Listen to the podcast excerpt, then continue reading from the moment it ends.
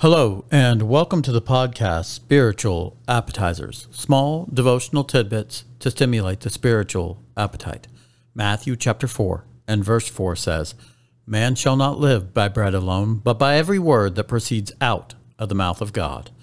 The topic for discussion today in episode 62 is going to be from Galatians chapter 6, verses 6 through 10. What we sow is what we will reap in every part of our lives. In Galatians chapter 6, verses 6 through 10, the Bible says, Let him who is taught the word share in all good things with him who teaches. Do not be deceived. God is not mocked. For whatever a man sows, that he will also reap. For he who sows to his flesh will of the flesh reap corruption but he who sows to the Spirit will of the Spirit reap everlasting life. And let us not grow weary while doing good, for in due season we shall reap if we do not lose heart. Therefore, as we have opportunity, let us do good to all, especially to those who are of the household of faith. In Galatians chapter 6, verses 6 through 10, the principle of sowing and reaping is taught. In verse 6, he starts with, Let him who is taught the word share in all good things with him who teaches. And so, the very first thing that we find that in this sowing and reaping process, that the word of God is what is to be sown. It is the good thing that we will reap if we're sowing the word of God. In Romans chapter 1 and verse 16, the Bible says, For I am not ashamed of the gospel of Christ for it is the power of God unto salvation to everyone that believes, to the Jew first, and also to the Greek. You see, we have to share in the Word of God. We have to take the Word of God to the world. We have to sow the seed of the Word of God if we want to reap good things. Let him who is taught the Word share in all good things with him who teaches. What we sow is what we will reap in every part of our lives. In verse 7, it says, Do not be deceived. God is not mocked, for whatever a man sows, that he will also reap. If we believe that we can sow to the flesh and reap good things, then God says we are deceived. And so, if we claim to be Christian, but we are not doing the will of God, if we are not sowing the, that which is good, then we deceive ourselves. In Matthew chapter 7 and verse 21, it says, Not everyone who says unto me, Lord, Lord, shall inherit the kingdom of God, but he who does the will of my Father who is in heaven. What we sow is what we will reap in every part of our lives. Do not be deceived. Don't deceive yourself. You cannot go against God and what God wants and believe that you're going to reap eternal life or everlasting life. This extends all the way to worship services. In Hebrews chapter 10 and verse 25, we're not to forsake the assembling of ourselves together. But yet, so many people sow corruption by forsaking the assembly and believe that they're going to reap everlasting life. They believe that they can sow to the flesh and go do whatever you want during the time in which God has said that we need to be in services and that God is going to reward us for that. But according to verse 7 of Galatians chapter 6, do not be deceived. God is not mocked. For whatever a man sows, that he will also reap. If we are sowing to the flesh, then we are going to reap from the flesh. In 1 John chapter 2, in verses 15 and following, it says, Love not the world, nor the things that are in the world. For all that is of the world, the lust of the flesh, the lust of the eyes, and the pride of life, is not of the Father, but is of the world, and the world is passing away, and the lust thereof. You see, everything that is a part of the flesh is part of one of these three things. And we are not to love the world. Love not the world nor the things that are in the world, for all that is of the world, lust of the flesh, lust of the eyes, and the pride of life. If we fall short in those temptations, then we are sowing to the flesh, because that's what the flesh is made up of. The lust of the flesh, lust of the eyes, and the pride of life. Do not be deceived. Those things are not going to inherit eternal life. We cannot sow to those things and believe that we're going to reap good things. In verse 8 of Galatians chapter 6 it says, For he who sows to his flesh will of the flesh reap corruption, But he who sows to the Spirit will of the Spirit reap everlasting life. If we sow to the flesh, and sowing to the flesh is sin. In Romans chapter 3 and verse 23, it says, For all have sinned and fallen short of the glory of God. So we're all going to do this. We're all going to make mistakes, but we got to try to fix those mistakes. We've got to try to take the means of escape that God offers. In 1 Corinthians chapter 10 and verse 13, Paul told the church at Corinth, No temptation is taken man except for that which is common to man. But God is faithful, who will not allow you to be tempted above what you're able, but with every temptation provide a means of escape that you might be able to bear it. For he who sows to his flesh will reap from the flesh. We sow to the flesh in many different ways today. One of the ways that we talked about is doing things that are fleshly while God has commanded us to be in the assembly. And this doesn't mean just on Sundays. Notice in Hebrews chapter 10, verse 25, it says nothing of Sunday.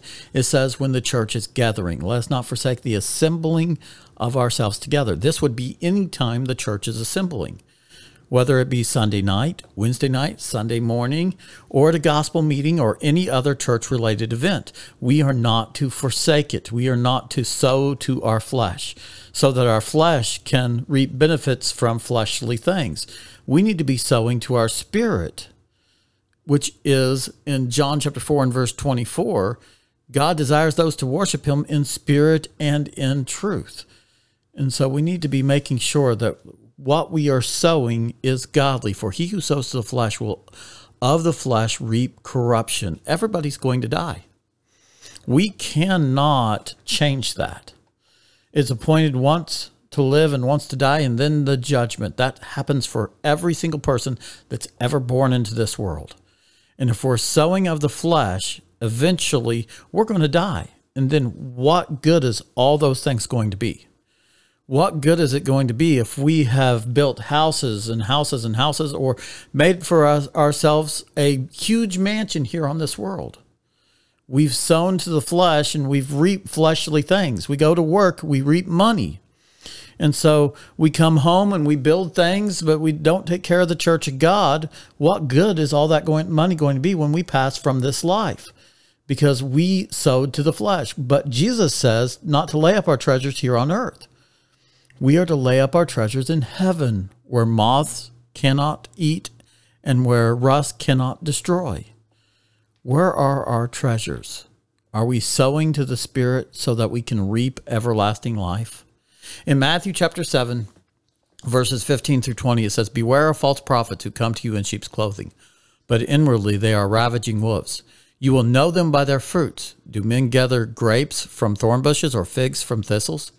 Even so, every good tree bears good fruit, but a bad tree bears bad fruit. A good tree cannot bear bad fruit, nor can a bad tree bear good fruit. Every tree that does not bear good fruit is cut down and thrown into the fire. Therefore, by their fruits you will know them. This is another way of showing this principle that we find in Galatians chapter 6, verses 6 through 8, where we are not to be deceived. God is not mocked, for what a man sows, he will also reap. For if he sows to his flesh, he will reap of re, flesh reap corruption, but he who sows to the Spirit will of the Spirit reap everlasting life. You will know them by their fruits. Do men gather grapes from thorn bushes or figs from thistles? Even so, every good tree bears good fruit. What they sow is what is going to be born on that tree. If you sow an apple tree, you're going to reap apples. If you sow an orange tree, orange orange seed, then you're going to reap oranges. It matters what you sow. You cannot sow oranges and reap apples. You cannot sow apples and reap oranges. It doesn't work that way. Whatever seed you sow in the ground is the tree that's going to grow from that seed. And thus, what tree grows is the fruit that it's going to bear. Even so, every good tree bears good fruit, but a bad tree bears bad fruit. A good tree cannot bear bad fruit. In other words, if you've sown a good tree, you're going to bear good fruit. If you've sown a bad tree, you're going to bear bad fruit. And these trees are known by this. Every tree that does not bear good fruit will be cut down and thrown into the fire. Therefore, by their fruits you will know them. If you walk up to a tree and it has bad fruit up on it, then a bad tree is what you have. You cannot have a good tree with bad fruit. For he who sows to his flesh will reap will of the flesh reap corruption, but he who sows to the spirit will of the spirit reap everlasting life. What we sow is what we will reap in every part of our lives. If we are living in corruption, whatever that corruption is, whether missing services or living in an adulterous life or having premarital sex, whatever we are sowing, that's what we're going to reap. You see all the problems that come about from people who are not married doing things which are only for married couples to do and the single mothers that come from that and all the problems that they have they're they're reaping what they sowed.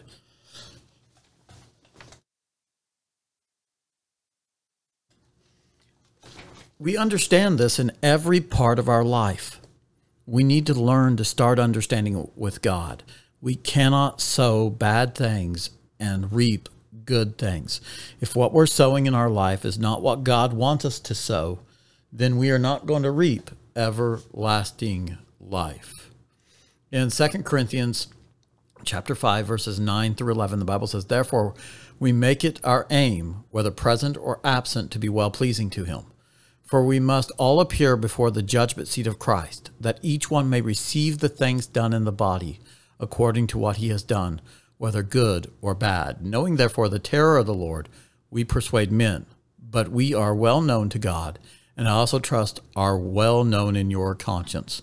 And so, this principle of sowing and reaping is going to be how we are judged. Notice verse 10 in 2 Corinthians chapter 5 for we must all appear before the judgment seat of Christ that each one may receive the things done in the body what we have sown in this life is going to be how we are going to be judged now the Word of God is how He's going to judge the things that we have done. If the Word of God says that what we have done is according to His Word and what God wants us to do, notice verse 9 in 2 Corinthians chapter 5. Therefore, we make it our aim, Paul speaking, whether present or absent, to be well pleasing to Him. Why? Because He's going to judge us by His will, by His Word, what He has told us that He wants us to do. 2 Timothy chapter 2 and verse 15. Paul told the young gospel preacher Timothy, Study to show thyself approved unto God, a workman who need not be ashamed, rightly dividing the word of truth. And so Paul was telling Timothy, you need to study so that you can be approved of him. And you need to put it to practice in your life so that you can rightly divide the word of truth. This is what Paul was telling the church at Corinth as well. For we all must appear before the judgment seat of Christ, that each one may receive the things done in the body. Well, how are you going to know what to do? You're going to study. And then whether you put it to practice in your life is going to determine whether you are approved of by Him. And then that is how you're going to be judged in what you did. Notice verse 11 in 2 Corinthians chapter 5 says, Knowing therefore the terror of the Lord, we persuade men, but we are well known to God, and I also trust are well known in your conscience. And so God is going to judge us this way. What we sow is what we will reap in every part of our lives. And Paul in 2 Corinthians chapter 5 and verse 11 says, Knowing this, knowing the terror of the Lord, we persuade men. This is what he was talking about, about the actions that he was doing in verse 10, that each one may receive the things done in the body according to what he has done, whether good or bad. Okay, and so knowing that, they preach to the world. Well, what does that tell you? That's one of the things that God wants of us. Well, we know this from Mark chapter 16, verses 15 and 16.